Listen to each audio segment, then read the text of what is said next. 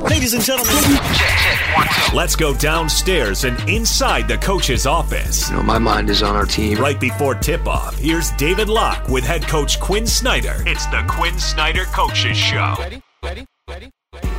Welcome back, Vivint Smart Home Arena. It's time for the Mattress Deals Coaches Show with head coach Quinn Snyder. We head back to the vaunted rivalry of the Austin Toros and the Iowa Energy, back from the D-League, now G-League days, when Quinn Snyder was the head coach of Austin and Nick Nurse was the head coach of Iowa. We talk about that league so much as a player development league, but what about your experiences and maybe Nick Nurse's experiences in the D-League as a coach development league? Well, they're significant. You know, I think I learned a lot from Nick, and he's, you know, one of the guys, and we've become, you know, friends since. But I think you have an opportunity to make mistakes, you know, still do that, but you made them under the radar so you can make more drastic ones and make them more frequently. And, you know, you learn about yourself. And you also learn how much you love doing what you're doing. And it's good to be reminded of that, because that sounds crazy, but I was happy in that role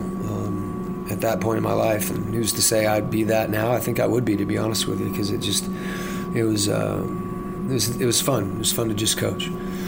To tonight's game, they play 21% of their possessions in transition, which is awfully high.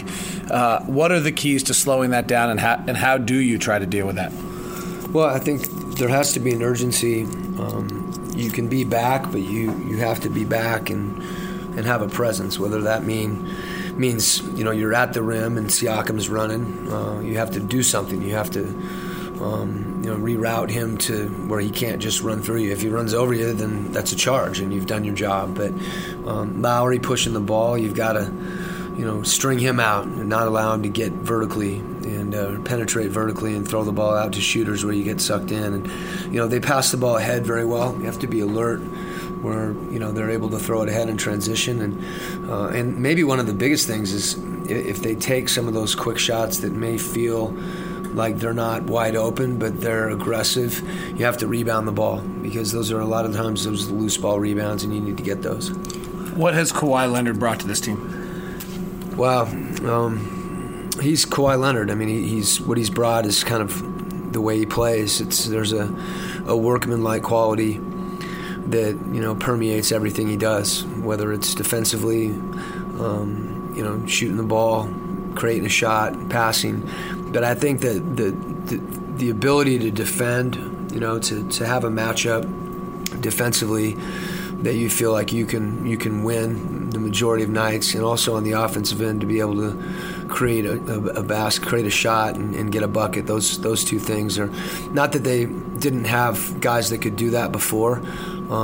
They did it collectively too. Kyle can still do that.